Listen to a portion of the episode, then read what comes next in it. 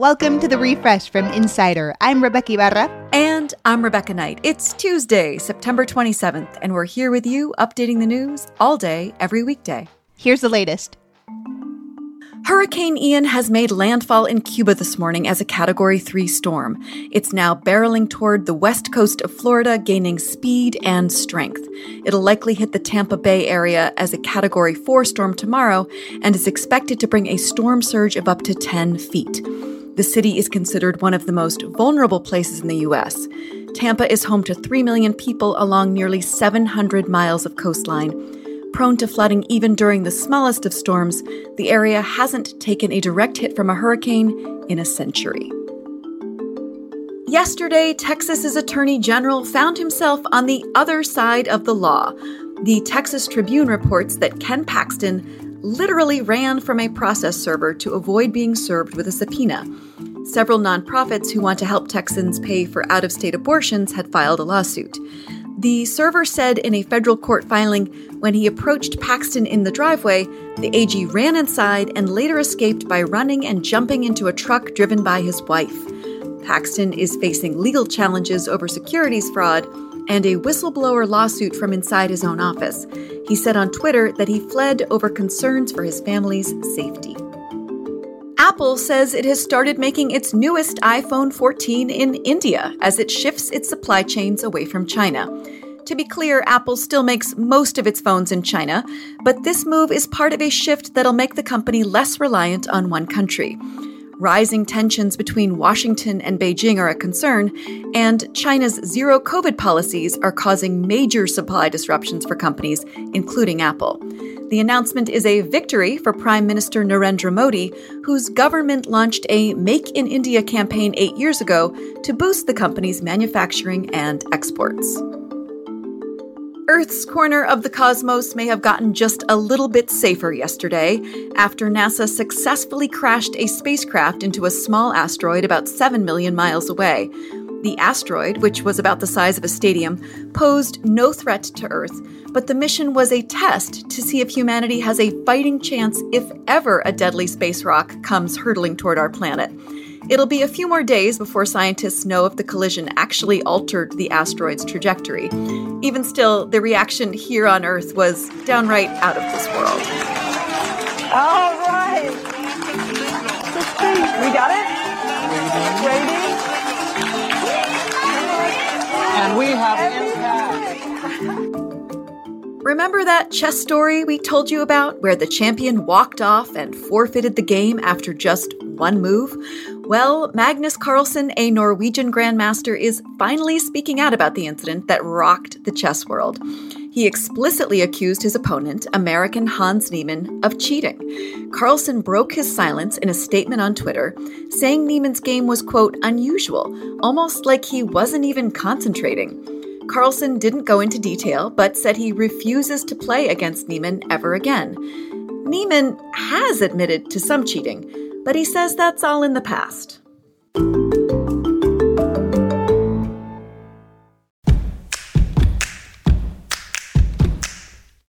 Today and every day, we're updating the refresh from Insider as news happens, so check back whenever you want to know the latest. Did you know you can share any of our segments on social media? Just look in the description section on your podcast app and you'll see a little share link next to each story. It's super easy. Give it a try. You may have noticed more ads everywhere lately for sports betting platforms. No, it's not all in your head. Sports betting has been taking over parts of the US media industry. And Insider's Ashley Rodriguez, who writes about TV and the media, says we're in a pivotal time right now and it's only just the beginning. So there are sort of two big things that have been happening over the last few years.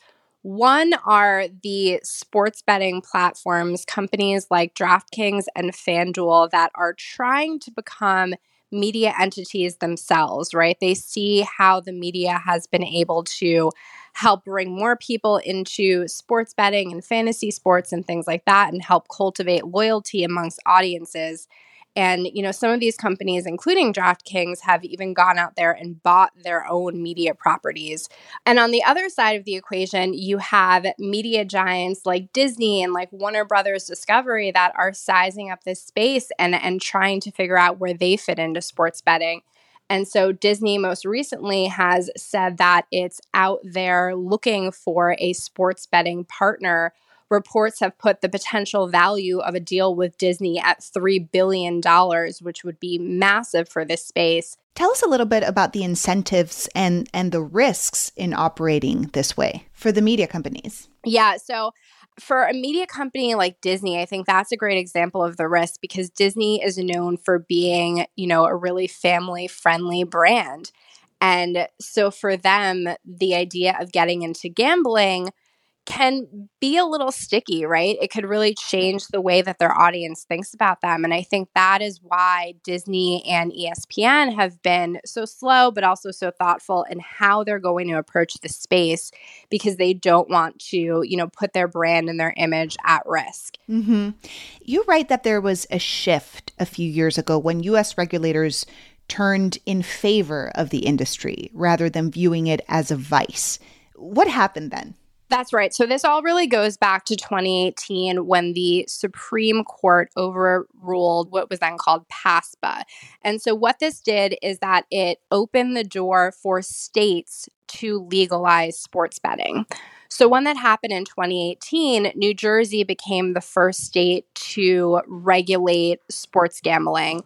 And many states have since gone ahead and, and followed that lead, either regulating it at retail casinos, so in physical locations, or online on your phone so that you can bet on the internet. So, New York State legalized sports betting about a year ago, and Californians will see two initiatives to legalize sports betting on their ballots come November. So let's focus on New York right now. What has changed since the state legalized sports betting? Sports betting in New York has been absolutely massive. When sports betting started in New York, you know, New York is a really expensive market to compete in. They're taking a lot of tax revenue from these betting companies. So only a handful of companies were actually even given licenses and were able to enter this market. And even still, with a sort of a smaller consideration set that you may see in some other states, the growth here has just been tremendous given the population and, and the, the sort of this media focused market that New York is. New York and California were two of four states that have been viewed by the industry as catalysts that really can take this mainstream, can take sports betting beyond the endemic gamblers and bring it to a new mainstream entertainment focused audience.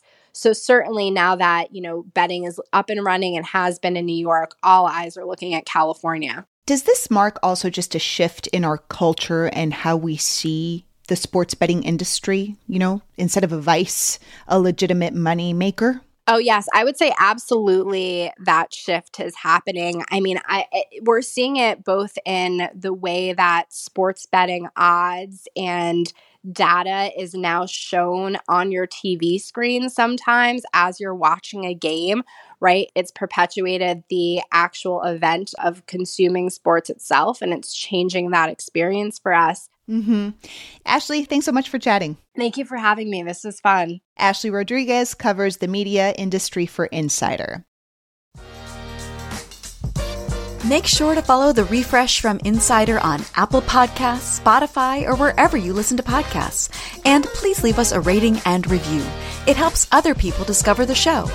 You can also just tell your smart speaker to play the Refresh from Insider podcast. I'm Rebeca Ibarra. And I'm Rebecca Knight, in for Dave Smith. Talk to you soon.